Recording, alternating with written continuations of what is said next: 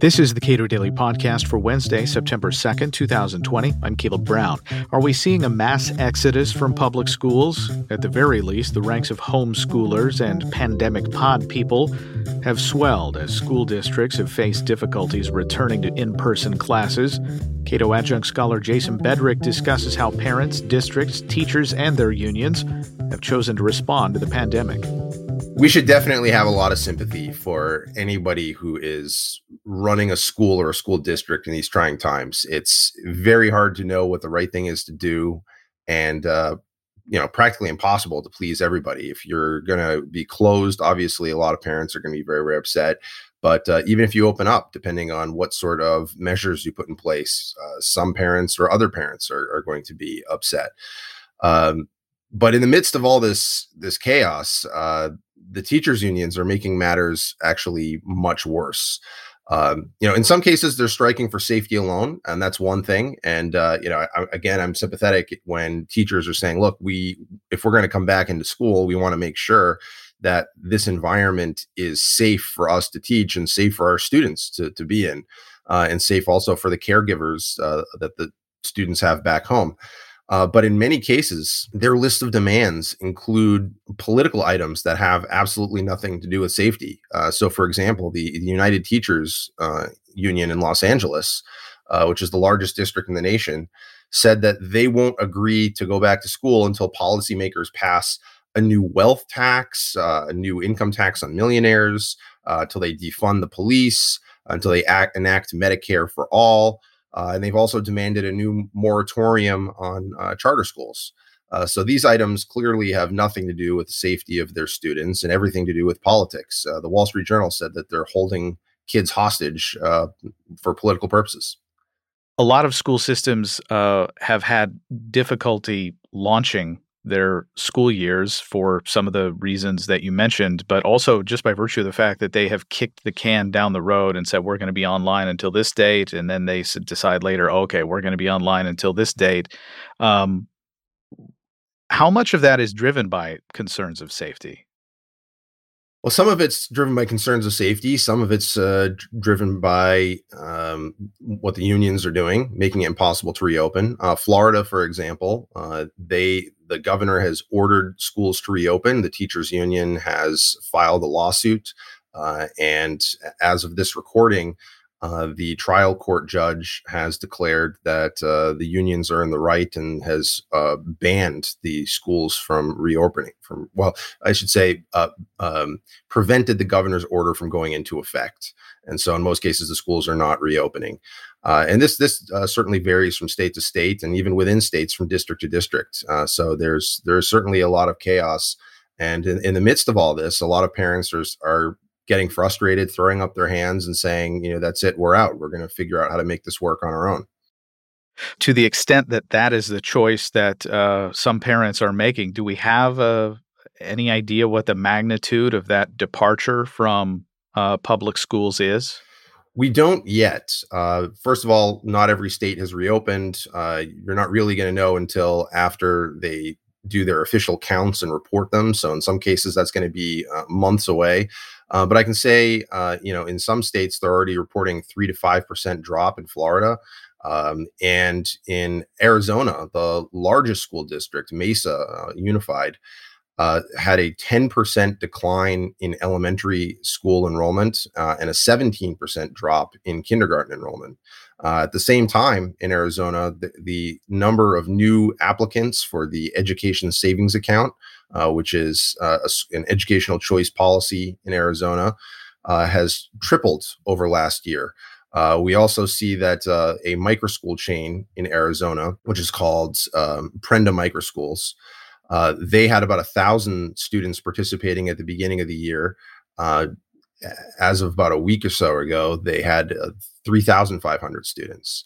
Uh, and a, a survey of private schools said that uh, about half are experiencing increased enrollment. We don't have the magnitude there, um, but almost all of the rest said that they had flat enrollment, almost none saying that their enrollment had declined. So uh, it seems that parents are moving into private options. You mentioned the day that schools calculate enrollment. What is the importance of it? Remember before we started recording, you called it Count Day. What is Count Day? It, count day means money. Count day is the day that uh, the districts uh, count all the students that are enrolled in their schools and, and showing up, and uh, they get paid in the following year and sometimes years to come based on their student enrollment.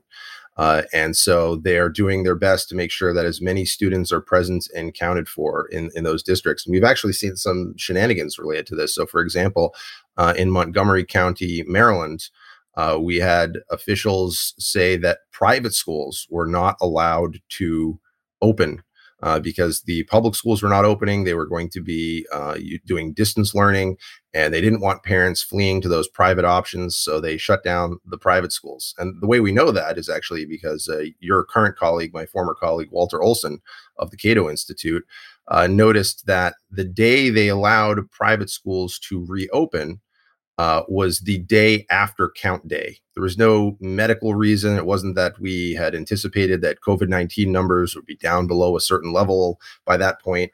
Uh, it, it, seemed uh, very uh, clearly that they were trying to keep the kids out of those private schools at least until uh, after count day.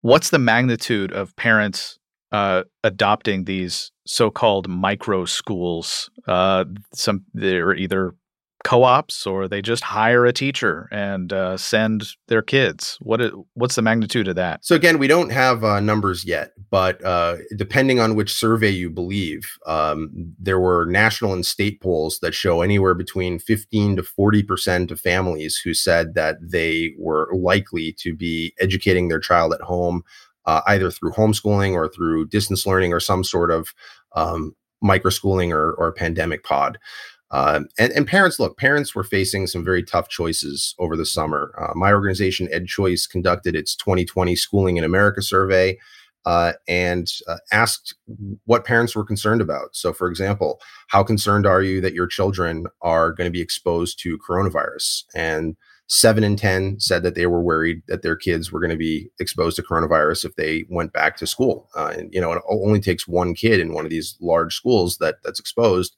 and all of a sudden you could have um, you know uh, a, lot of kids catching coronavirus or giving it to their parents.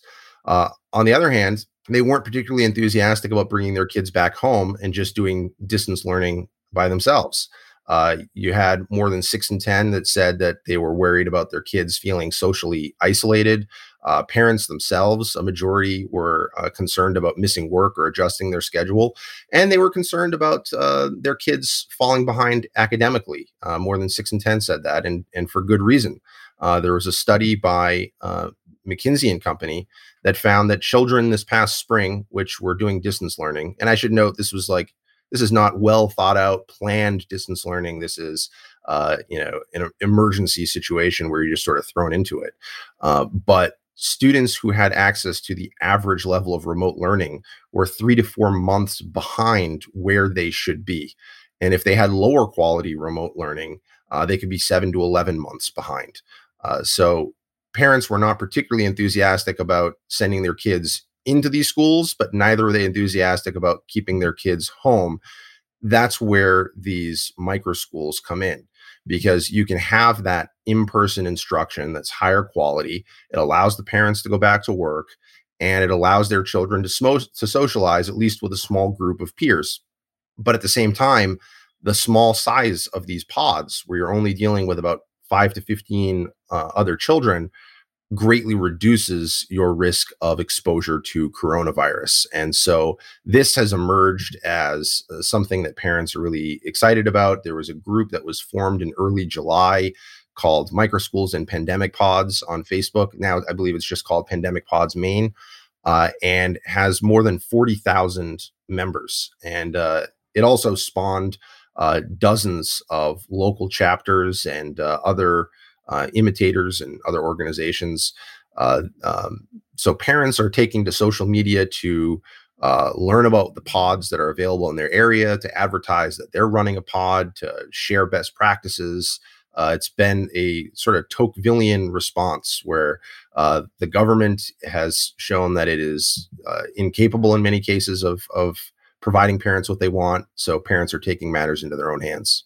It seems that, at least in my experience, that schools do not seem to be aware of the animosity that parents, uh, in many cases, have developed over frustration, I guess, is more accurate about the degree to which schools are planning reopenings or delaying those reopenings. Um, to to what extent or how could schools better accommodate uh, micro schooling and uh, the the choices that parents are are trying to make, at least, especially in the short run? Yeah, so there there have actually been some leaders in this regard uh, in uh, in uh, North Las Vegas, for example. They opened up the Southern Nevada Urban Micro Academy, and this is a this is a city initiative uh, that's running pods of up to 18 kids for two dollars a day. Uh, and they're making that available to to families. So obviously, highly subsidized. Uh, and they're making that available to families We've also seen in Dorchester, Massachusetts, uh, and some other places um, that, uh, again, you have district schools that are organizing families to uh, run pods in conjunction with the district. Uh, using the district curriculum and access to a lot of district services, so there there are some more forward-thinking um, school districts out there that are embracing this um, but those that aren't, those that are just saying, "Hey, we're closed, and if you want, you can have, uh, you know, access to some sort of learning online, but you got to otherwise figure out how to do this yourself." Uh, a lot of parents say, "No, that's just simply not enough," and they're starting to look elsewhere. Jason Bedrick is Director of Policy at EdChoice and an adjunct scholar at the Cato Institute. Subscribe to the Cato Daily Podcast anywhere you please and follow us on Twitter at Cato Podcast.